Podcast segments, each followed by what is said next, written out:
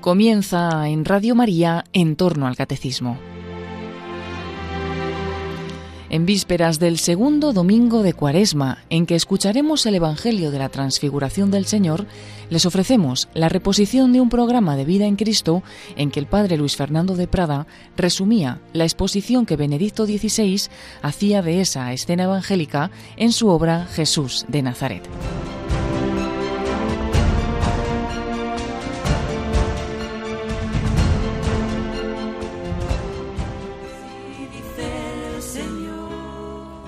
Cordialísimo saludo, muy querida familia de Radio María.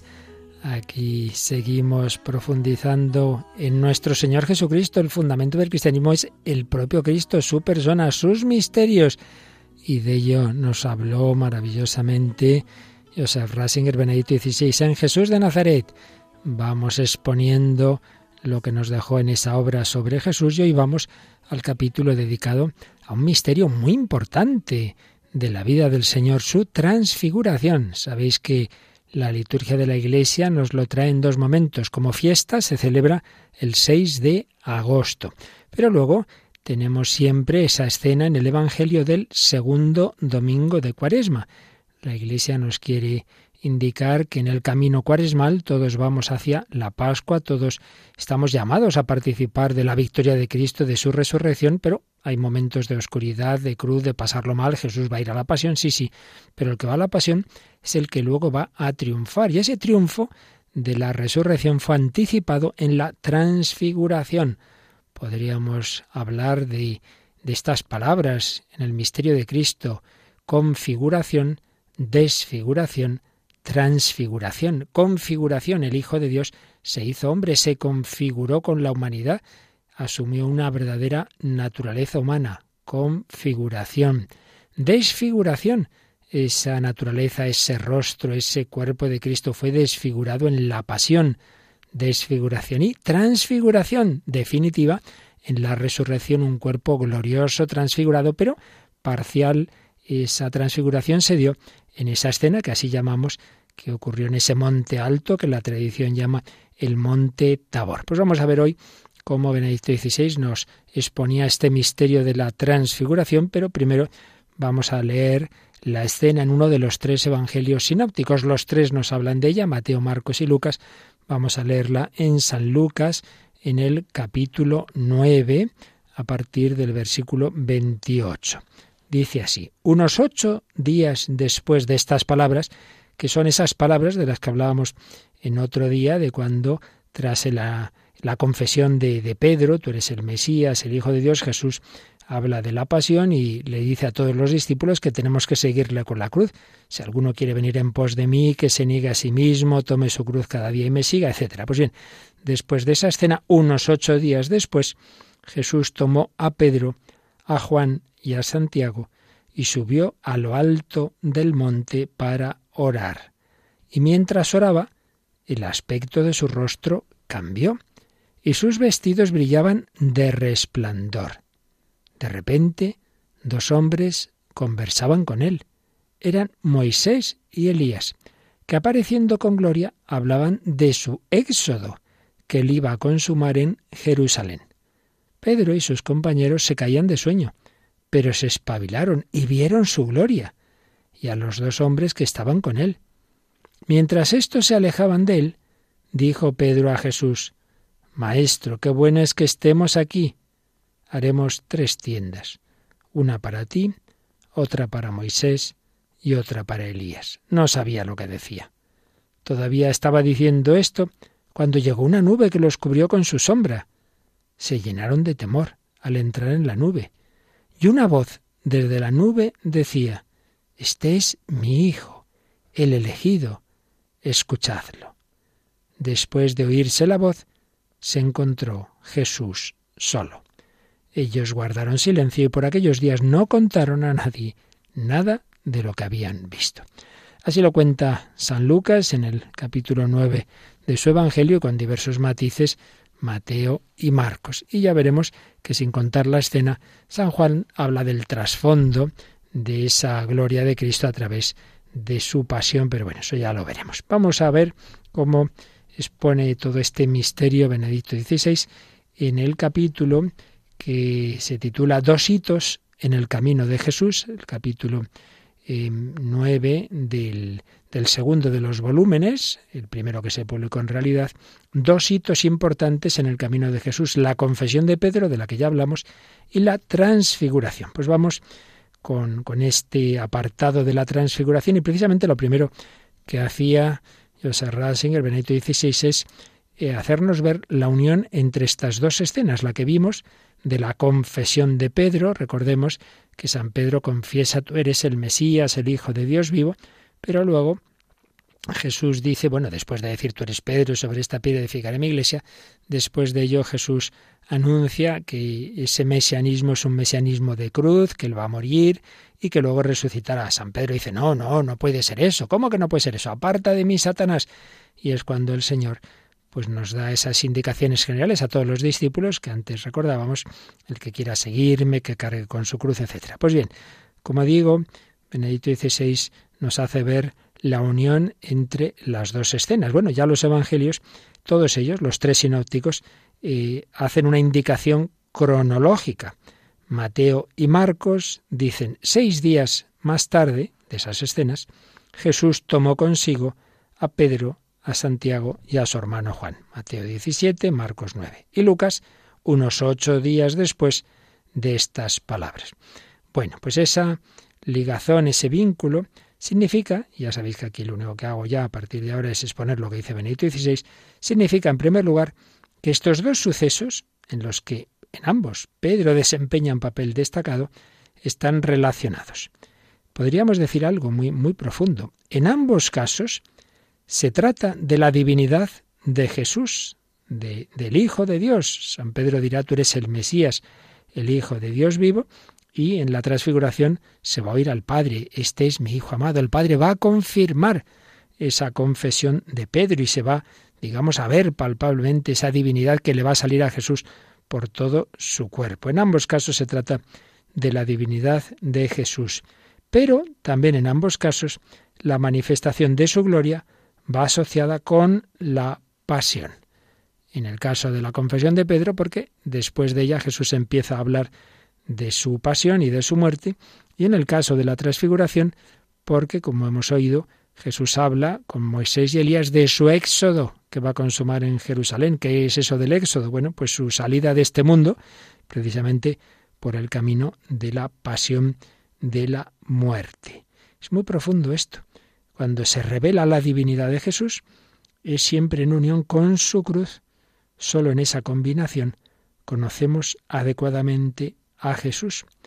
Y este, este entretejimiento interno de cruz y gloria lo expresa también de otra manera San Juan, cuando nos dice de tantas formas que la cruz es la exaltación de Jesús y que esa exaltación se realiza así en la cruz. Así pues, algo muy profundo. Nuestro Dios, nuestro Señor Jesucristo, nos manifiesta su divinidad precisamente en el misterio de su humillación, de su cruz. En cuanto a la datación que nos ponen los evangelios, seis días u ocho días, bueno, a propósito de esta datación y relacionándola con, otros datos y con fiestas judías, hay aquí diversas investigaciones que nos resume eh, Joseph Ratzinger en su obra. Es indudable que hay una relación de distintas escenas de la vida de Jesús con las fiestas judías. Esto sobre todo lo va a dejar claro San Juan, pero también lo podemos ver aquí en los sinópticos en esta escena de la transfiguración. Pero, como digo, hay diversas interpretaciones. Por un lado, se nos recuerda que sólo cinco días separaban dos grandes fiestas judías que se celebraban en otoño.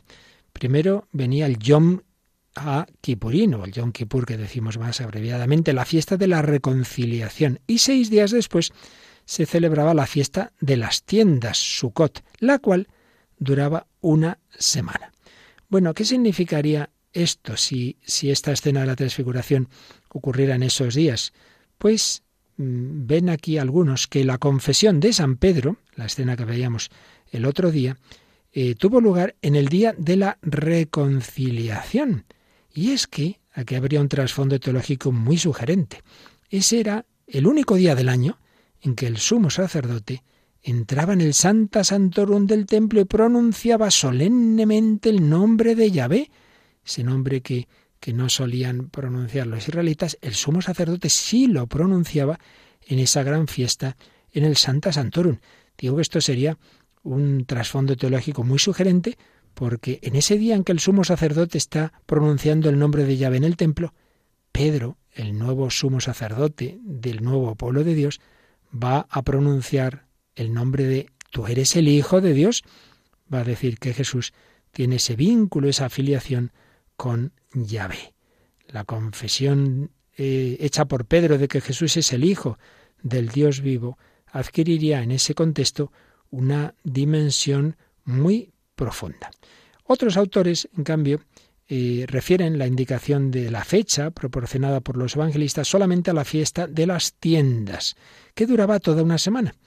Entonces, en último término, bueno, son indicaciones que vienen a coincidir. Lo que está claro en los tres eh, sinópticos es que los seis días, o en torno a ocho, aquí más o menos, eh, se referirían a la semana de celebración de la fiesta de las tiendas. Entonces, la transfiguración de Jesús podría haber tenido lugar en el último día de esa fiesta. Ambas interpretaciones coinciden en que la transfiguración del Señor tiene que ver con esta fiesta que decimos, la de las tiendas.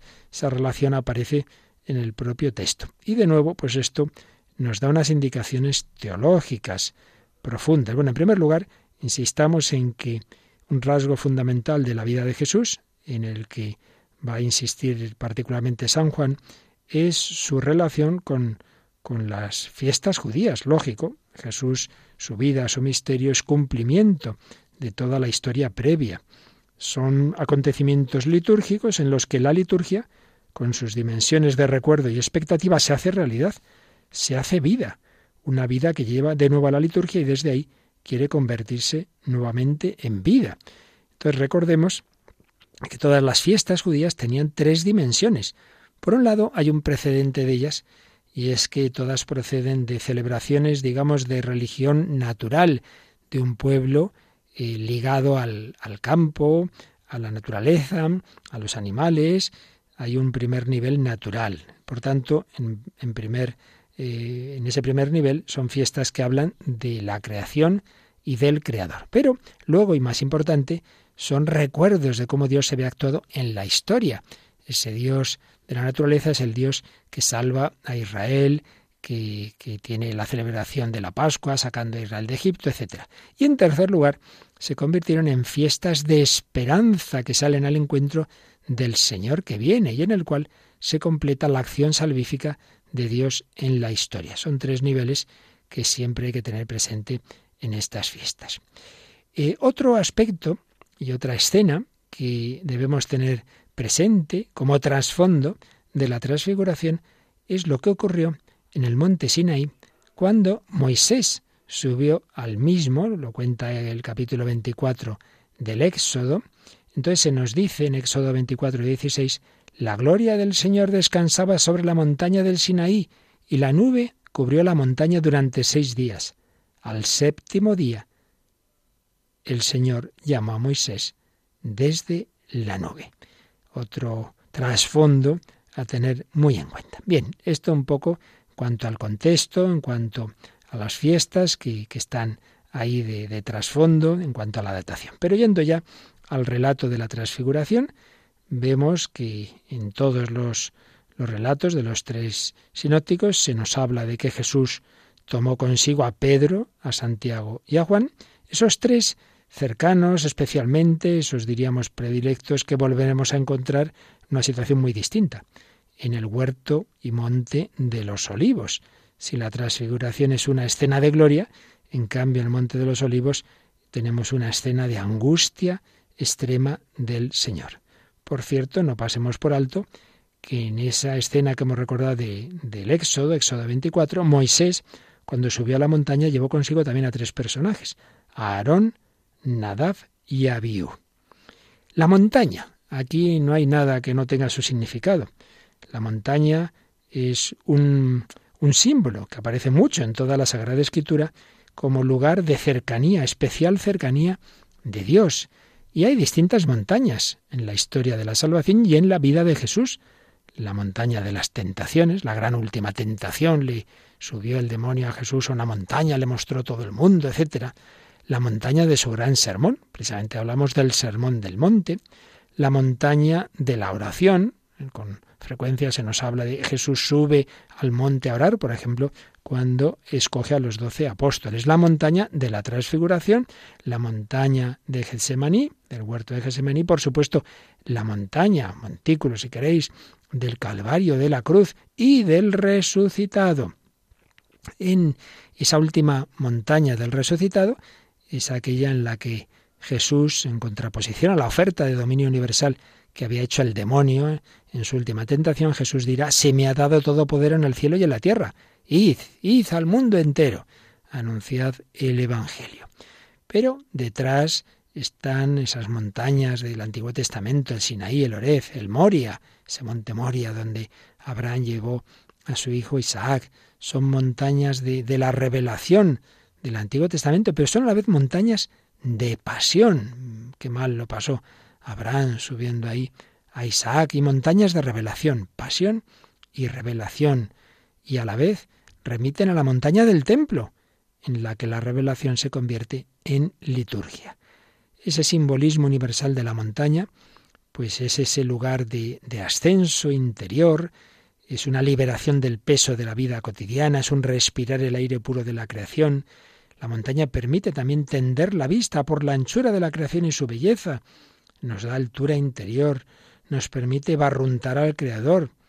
La historia añade a todo esto la experiencia del Dios que habla y la experiencia de la pasión, con su punto culminante en el sacrificio de Isaac. El sacrificio, Isaac al final, Dios no quiere que sea sacrificado, pero va a ser sustituido por un cordero que anticipa al cordero definitivo, sacrificado en el monte Calvario. Moisés y Elías habían recibido en la montaña la revelación de Dios. Bueno, pues ahora conversan con aquel que es la revelación de Dios en persona. Si Moisés y Elías fueron instrumento de la palabra de Dios, ahora hablan con la palabra de Dios, hecha carne. Y se transfiguró delante de ellos. Sus vestidos se volvieron de un blanco deslumbrador, como no puede dejarlos ningún batanero del mundo, dice San Marcos. Mateo dispone de palabras aún mayores. Su rostro resplandecía como el sol, sus vestidos se volvieron blancos como la luz. Y San Lucas, como antes hemos visto, nos recuerda algo que le gusta siempre mucho, y es que Jesús había subido al monte para orar. Es una escena en el contexto de la oración, y mientras oraba el aspecto de su rostro cambió, y sus vestidos brillaban de resplandor. La transfiguración acontece en un contexto de oración. Se hace patente lo que sucede cuando Jesús habla con el Padre, la compenetración más íntima de su ser con Dios, una compenetración que se vuelve luz pura. En la unión con el Padre, Jesús mismo es luz de luz, como decimos en el credo, Dios de Dios, luz de luz. Lo que Él es, en lo más hondo de su ser, y lo que Pedro había tratado de decir en su confesión, es lo que en este instante se puede percibir incluso por los sentidos el ser de Jesús en la luz de Dios, su propio ser luz, en tanto que, que, hijo que es, hijo de Dios. Y recordemos que San Pablo nos dice algo que relata el Éxodo, y es que cuando Moisés bajó de la montaña del Sinaí, no sabía que tenía radiante la piel de la cara por haber hablado con el Señor.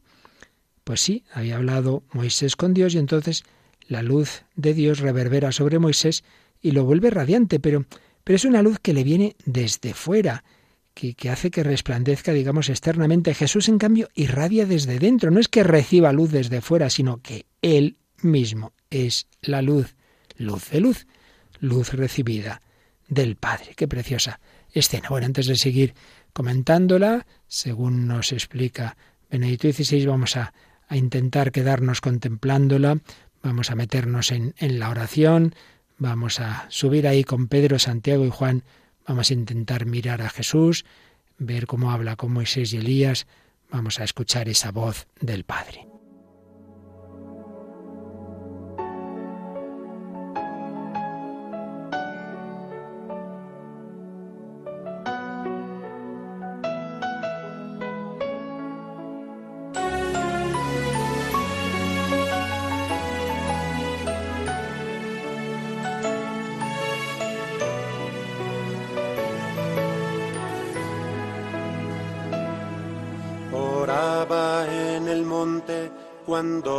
Transfiguró, su ropa fulguró con blanca luz. Elías y Moisés aparecieron para hablar de su partida de este mundo en Jerusalén. Y Pedro quiso hacer tres chozas para descansar, cuando una nube los cubrió y en ella Dios habló. Este es mi hijo, mi amado, escúchenlo.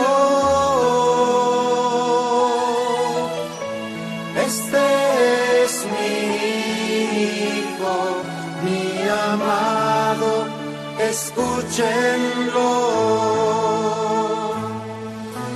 Hagan suyo su camino, el camino de su amor.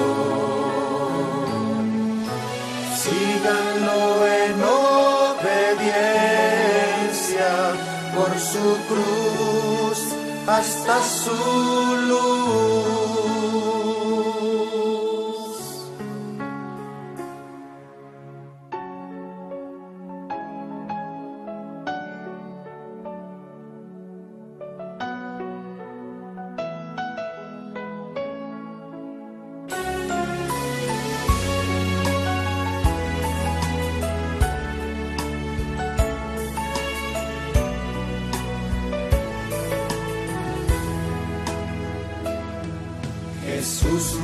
Su gloria a Pedro, Santiago y Juan, revela su misterio de hombre Dios.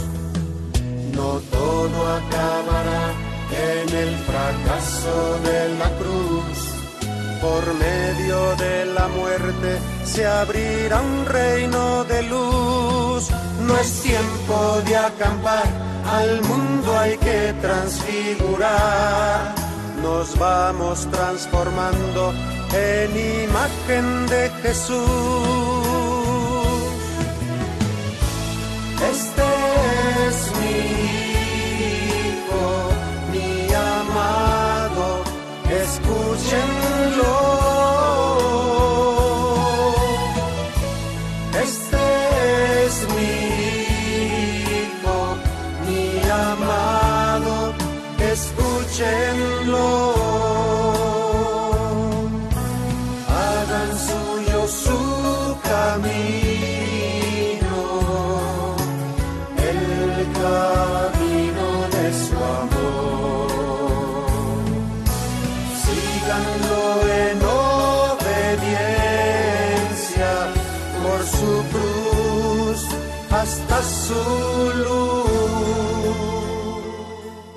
Es mi Hijo, el amado, el predilecto. Escuchadlo, la voz del Padre que se oyó en ese monte de la transfiguración que estamos comentando, según nos dejó escrito y explicado José Ratzinger Benedicto XVI en su obra Jesús de Nazaret.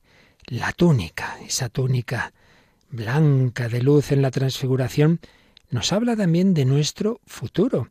En los libros de tipo apocalíptico de aquella época, las túnicas blancas son expresión del ser celeste, las túnicas de los ángeles y de los elegidos.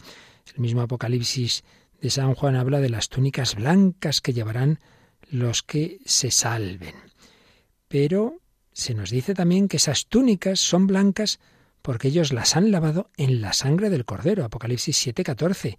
Y es que por medio del bautismo se unieron a la pasión de Cristo. Y su pasión es la purificación que nos devuelve la túnica original, aquella que habíamos perdido por el pecado original. Recordemos cómo se expresa esa desnudez que tienen Adán y Eva tras el pecado, cómo Dios les hace un vestido y cómo cuando el hijo pródigo vuelve, el padre dice, venga a ponerle el mejor vestido. Por el bautismo nos revestimos de luz con Jesús y nos convertimos en luz. Aparecen hablando Moisés y Elías con Jesús, dos grandísimos personajes del Antiguo Testamento. Recordemos que cuando Jesús resucite y haga aquel famoso camino de Maús con aquellos discípulos, no cuenta Lucas capítulo 24, pues nos dice, dice ahí el Señor cómo, cómo la ley y los profetas habían hablado de él. Pues en efecto, el gran representante de la ley, Moisés, y el gran representante de los profetas, Elías, están hablando con Jesús. La ley y los profetas hablan con Jesús, hablan de Jesús. Y San Lucas nos dice de qué hablan. Dice de su éxodo que iba a consumar en Jerusalén, Lucas 9, 31, es decir, su éxodo, la salida de este mundo. Su tema de conversación es la cruz, el éxodo de Jesús. En Jerusalén Jesús va a salir de este mundo, de esta tierra, al cielo va a volver. La cruz de Jesús es éxodo, salir de esta vida, atravesar el mar rojo de la pasión y pasar a la gloria, en la cual siempre va a quedarse con las llagas en esa humanidad resucitada y gloriosa, van a quedar las llagas de su pasión. El tema fundamental de la ley y los profetas es la esperanza de Israel, es ese éxodo que libera definitivamente.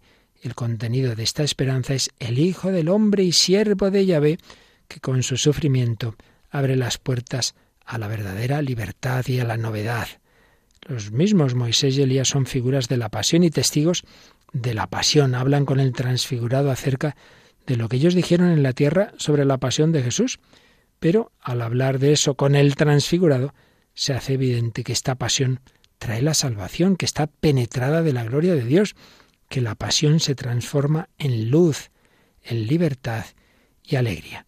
Por cierto, cuando bajen del monte, eh, los discípulos van a preguntar a Jesús por esa tradición que había, eso que decían los escribas de que Elías iba a volver. Entonces Jesús les dirá, Elías vendrá primero y lo renovará todo. Ahora, ¿por qué está escrito que el Hijo del Hombre tiene que padecer mucho y ser despreciado? Os digo que Elías ya ha venido y han hecho con él lo que han querido, como estaba escrito acerca de él. Marcos 9, 9 a 13. Jesús con esto está, por un lado, confirmando la expectativa del regreso de Elías, pero a la vez completa y corrige la imagen que había de ese regreso. Está ahí viniendo a decir que el Elías que ha vuelto realmente es Juan Bautista, ese Juan que vino para reunir de nuevo a Israel y prepararlo a la venida del Mesías. Y si el Mesías es el Hijo del Hombre que va a sufrir, también el que le preparó el camino también la actuación preparatoria de ese Elías, que es Juan Bautista, estaba bajo el signo de la pasión. Han hecho con él lo que han querido. Jesús está recordando aquí el destino sufrido por su primo Juan Bautista. Pero con la referencia a la escritura también probablemente alude Jesús a esas tradiciones que había que predecían el martirio de Elías. Es que se decía que Elías había sido el único que en la persecución había escapado al martirio y que entonces tendría que volver a la tierra para sufrir la muerte. Bueno, indudablemente Juan Bautista sufrió ese martirio. Expectativa salvífica y pasión siempre se asocian, se asocian permanentemente. Y con ello se despliega una imagen de la redención conforme con la escritura. Y es que la escritura debía ser releída a la luz del Cristo sufriente. Una y otra vez, también nosotros debemos dejar que el Señor nos introduzca en su diálogo con Moisés y Elías una y otra vez. Hemos de volver a aprender a entender la escritura a partir de Él, del resucitado. Es ahí a partir del Señor como la podemos entender. Volvamos al relato de la transfiguración. Se nos ha dicho también que los tres discípulos estaban sobrecogidos por la grandeza de esa aparición. El temor de Dios se apoderó de ellos. Estaban asustados, nos dice Marcos. Eh, y Pedro habla, pero realmente no sabía qué decir. Entonces va y dice, Maestro, que vienes está aquí, hagamos tres tiendas. Bueno, y aquí entra otro tema muy bonito, las tiendas. Esto da para mucho porque es un término con muchas resonancias bíblicas. Por un lado ya hemos hecho alusión a la fiesta de las tiendas. Esa fiesta Mm, ritualizaba un acontecimiento del Sinaí. Recordemos que Moisés había construido fuera del campamento una tienda, la tienda del encuentro, la tienda de la revelación, y sobre esa tienda se posó la columna de nube. Y allí, en esa tienda, hablaban el Señor y Moisés cara a cara, como habla un hombre con un amigo. Éxodo 33, 11. Bueno, pues Pedro parece que quiere dar continuidad a ese hecho, a esa revelación, y quiere erigir tiendas de la revelación. Y así como una nube bajaba sobre aquella tienda de la revelación o del encuentro, una nube baja ahora sobre ese monte de la transfiguración. Hay aquí un entrelazamiento en el que distintas referencias a la revelación confluyen y se completan entre sí, lógico, puesto que toda la historia de la salvación tiene su unidad en Cristo. Y esa conexión con la fiesta de las tiendas se vuelve más convincente si tenemos en cuenta el sentido mesiánico que esa fiesta había adquirido en el judaísmo de tiempos de Jesús. Y esa fiesta de las tiendas tiene esa tridimensionalidad de la que hemos hablado antes. Por un lado, originalmente era una fiesta de religión natural, el tema del agua, tan importante siempre para los pueblos primitivos, pero es también una fiesta de recuerdos históricos de, de cómo Dios había actuado en la historia de Israel. Y también era un recuerdo que se convertía en esperanza de la salvación definitiva. Creación, historia y esperanza. Si en la fiesta de las tiendas con el ofrecimiento del agua se había implorado la lluvia necesaria en una tierra árida, la fiesta se convertiría pronto en conmemoración de la travesía del desierto realizada por el pueblo de Israel, durante la cual los judíos habitaron en tiendas, Sukkot, tiendas, cabañas.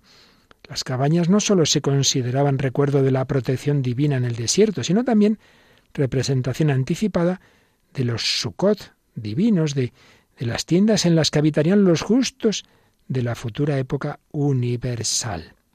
Entonces, esta fiesta va a adquirir un significado escatológico y de hecho en el Nuevo Testamento encontraremos la expresión moradas eternas en las que habitarán los justos en la vida venidera, Lucas 16, 9. Y, sin duda, en, el Señor transfigurado, Pedro reconoce que los tiempos mesiánicos ya han comenzado. Y el hecho de que los justos habitaran en esas en cabañas eh, prefiguradas por la fiesta de las tiendas era una de las notas esenciales de la época mesiánica. La vivencia de la transfiguración durante esa fiesta de las tiendas pudo hacer que Pedro reconociera en su éxtasis que las realidades prefiguradas en los ritos de la fiesta se cumplían ahora. Habían llegado los tiempos mesiánicos. Solo durante el descenso de la montaña Pedro deberá aprender que los tiempos mesiánicos son ante todo tiempos de cruz y que la transfiguración, ese volvernos luz en virtud de Cristo y con Él, comporta que primero seamos consumidos por la luz de la pasión. En cualquier caso, vemos aquí esas palabras tan importantes del prólogo de San Juan, Juan 1.14, donde se nos dice, y el verbo se hizo carne y acampó entre nosotros, es decir, puso su tienda de campaña entre nosotros. Sí, el Señor ha plantado la tienda de su cuerpo entre nosotros y de este modo ha iniciado los tiempos mesiánicos. Ya San Gregorio de Nisa dirá esto, que la fiesta de las tiendas siempre se había celebrado, pero nunca se había cumplido. La verdadera fiesta de las tiendas no había llegado, pero ahora sí, ahora sí, llega ya con el Señor, con Jesucristo. Y se formó una nube que los cubrió, y salió una voz de la nube, este es mi Hijo, el amado, escuchadlo. La nube santa, la sequiná, es el signo de la presencia de Dios mismo. La nube sobre la tienda de la revelación o del encuentro anunciaba la presencia de Dios. Pues bien, Jesús es la tienda santa sobre la que se alza la nube de la presencia de Dios, desde la cual la nube cubre también a los otros. Se repite la escena del bautismo de Jesús, en la que el propio Padre desde la nube había proclamado Hijo a Jesús, tú eres mi Hijo amado, en ti me complazco. Pero ahora a esa proclamación solemne de la condición de hijo del bautismo se añade ahora el imperativo, escuchadlo, escuchadlo. Aquí vuelve a hacerse clara la relación con la subida de Moisés al Sinaí. Eh, Moisés había recibido en la montaña la Torá, la palabra con la que Dios enseña la ley, y ahora se nos dice escuchad, escuchad a Jesús. El propio Jesús se ha convertido en palabra de la revelación divina. Jesús es la ley misma, es la Torah misma. Seguidme, sígueme. Esa es nuestra ley. La aparición va a terminar con esto. Su sentido más profundo queda resumido en esa palabra, escuchadlo. Los discípulos tienen que volver a bajar con Jesús y aprender de nuevo a escuchar al Señor. Escuchar y mirar al Señor. Muchos santos, como nuestra Santa Teresa, han deseado ese contemplar el rostro de Cristo, han deseado revivir esa escena de la transfiguración, contemplar a Jesús, ve ante mis ojos, y luego ya solo queda morir para verte eternamente. Se lo pedimos al Señor, contemplarle y escucharle en esta vida, para luego disfrutar de Él eternamente, de su rostro en el cielo.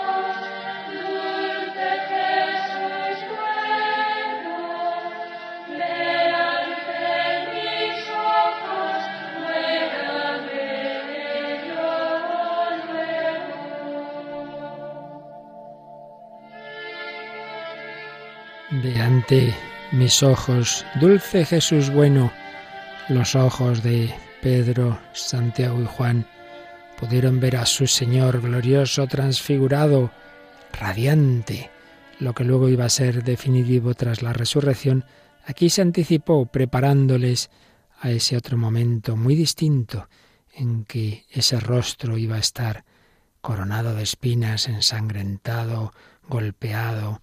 Ve ante mis ojos, si miramos a Jesús, si lo contemplamos, si lo seguimos en todos los momentos hasta la muerte también, lo podremos ver en la vida eterna. Aquí seguimos en Radio María exponiendo cómo Benedicto XVI nos explicaba este misterio de la transfiguración en su obra Jesús de Nazaret. Nos quedábamos en esa palabra del Padre, este es mi Hijo, el amado, escuchadlo. Momentos preciosos, los apóstoles están muy a gusto, hagamos aquí tres tiendas, pero no, no. Hay que volver a la vida ordinaria, hay que bajar, hay que bajar con Jesús, seguir escuchando al Señor cada día. Y ahora podemos entender las palabras de las que ya hablábamos el otro día. Entre la confesión de Pedro, tú eres el Mesías, y esta escena de la transfiguración, San Marcos había puesto estas palabras de Jesús. En verdad os digo que algunos de los aquí presentes no gustarán la muerte hasta que vean el reino de Dios en toda su potencia. Marcos 9.1. ¿Qué pasa? Que algunos no iban a morir, iban a, a, estar vivos cuando se produjera la parusía, la irrupción definitiva del reino de Dios, o qué querría decir esto. Bueno, pues podemos entenderlas precisamente relativas a la transfiguración. Si San Marcos ha puesto esas palabras precisamente aquí, inmediatamente antes de la transfiguración, es porque se van a cumplir en este acontecimiento. A algunos, esos tres acompañantes de Jesús, en su subida al monte, se les va a conceder que vivan la venida del reino de Dios en toda su potencia, no con la potencia con que le veremos al final de la historia en la parusia, pero sí van a ver en la montaña la gloria del reino de Dios que resplandece en Jesús. En esa montaña la nube santa de Dios los cubre. En esa montaña, en ese diálogo del Jesús transfigurado con la ley y los profetas, reconocerán que ha llegado la verdadera fiesta de las tiendas. En esa montaña experimentan que Jesús mismo es la Torah en persona, la ley, la palabra de Dios.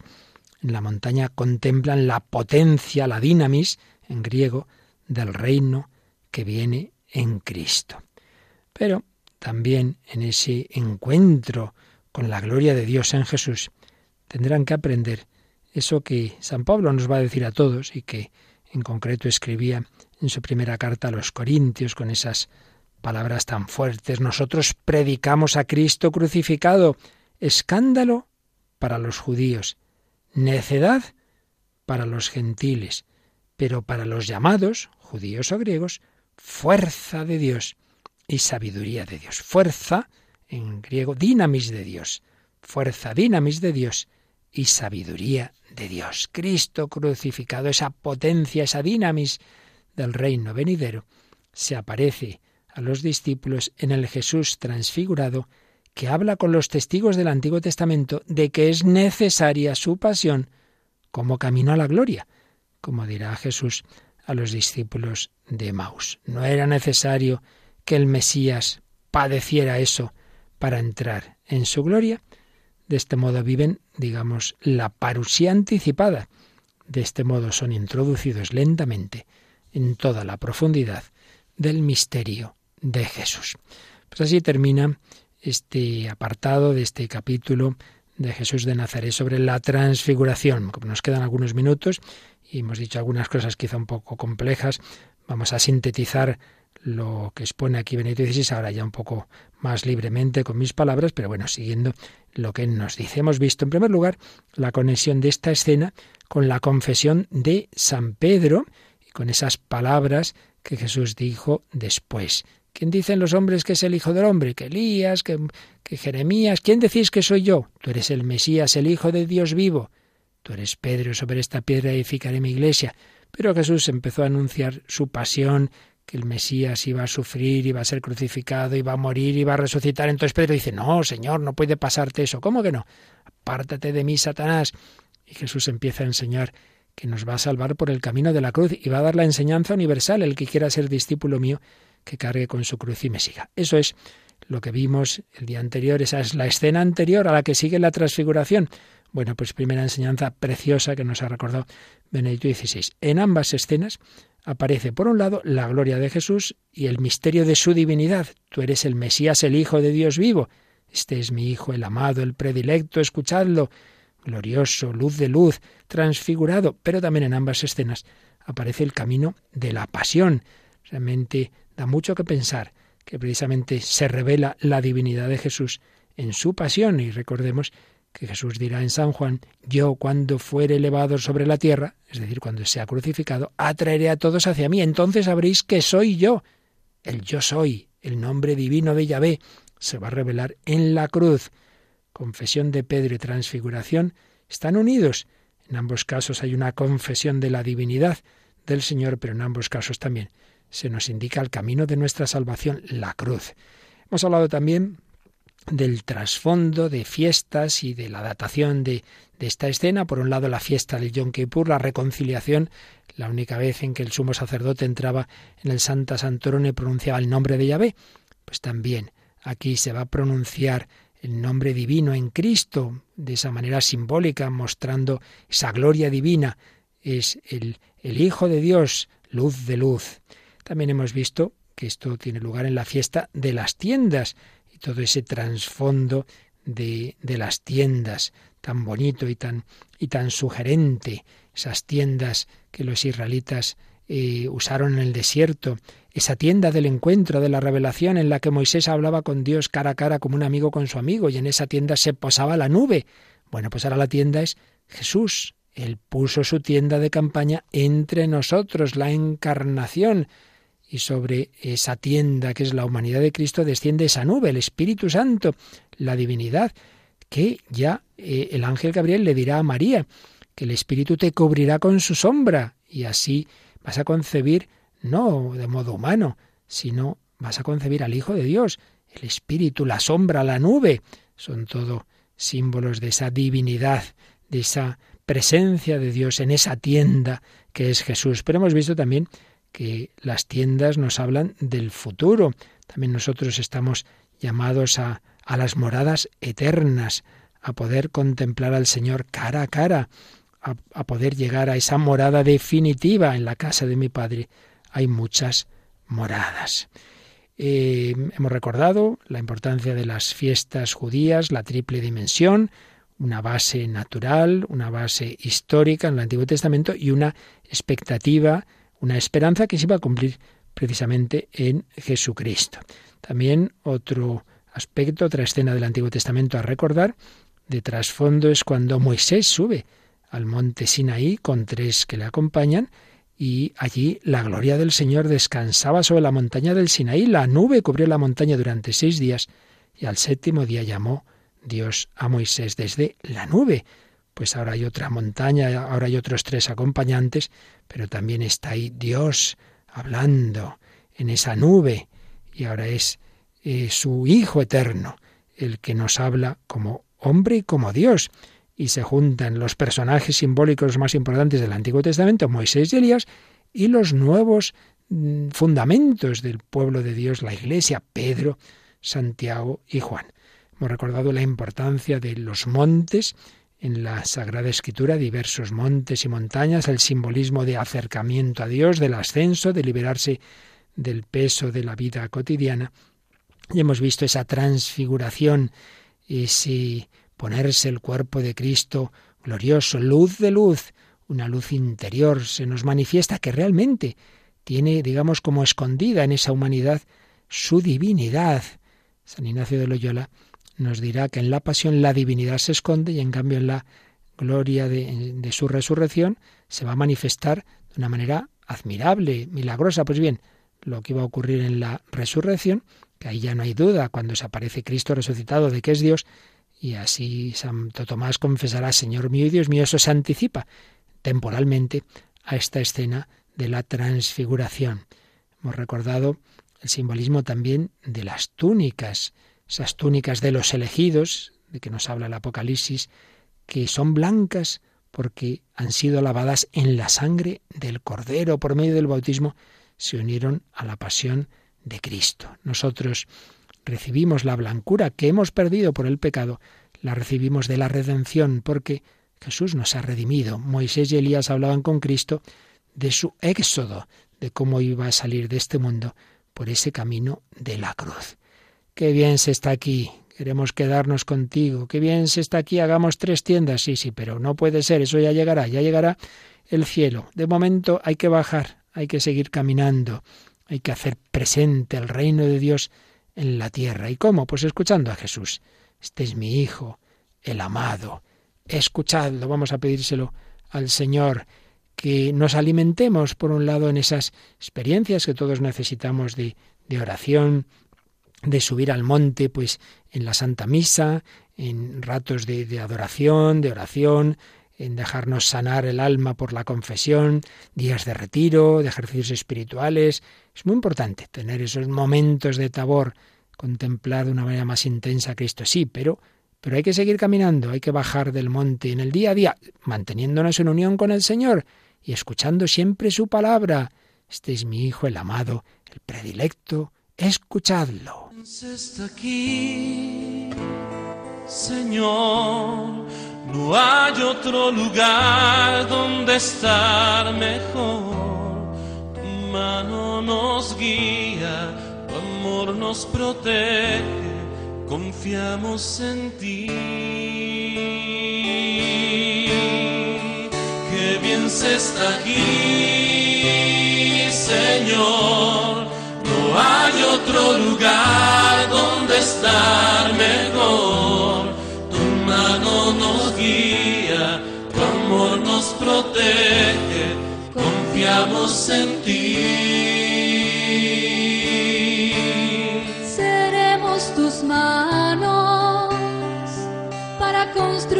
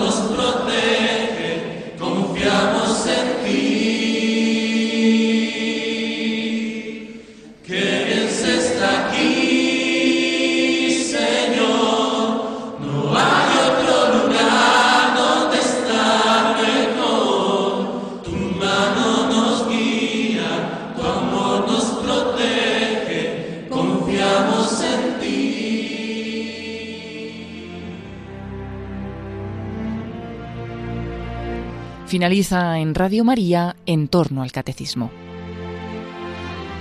En vísperas del segundo domingo de Cuaresma, en que escucharemos el Evangelio de la Transfiguración del Señor, les hemos ofrecido la reposición de un programa de vida en Cristo, en que el padre Luis Fernando de Prada resumía la exposición que Benedicto XVI hacía de esa escena evangélica en su obra Jesús de Nazaret.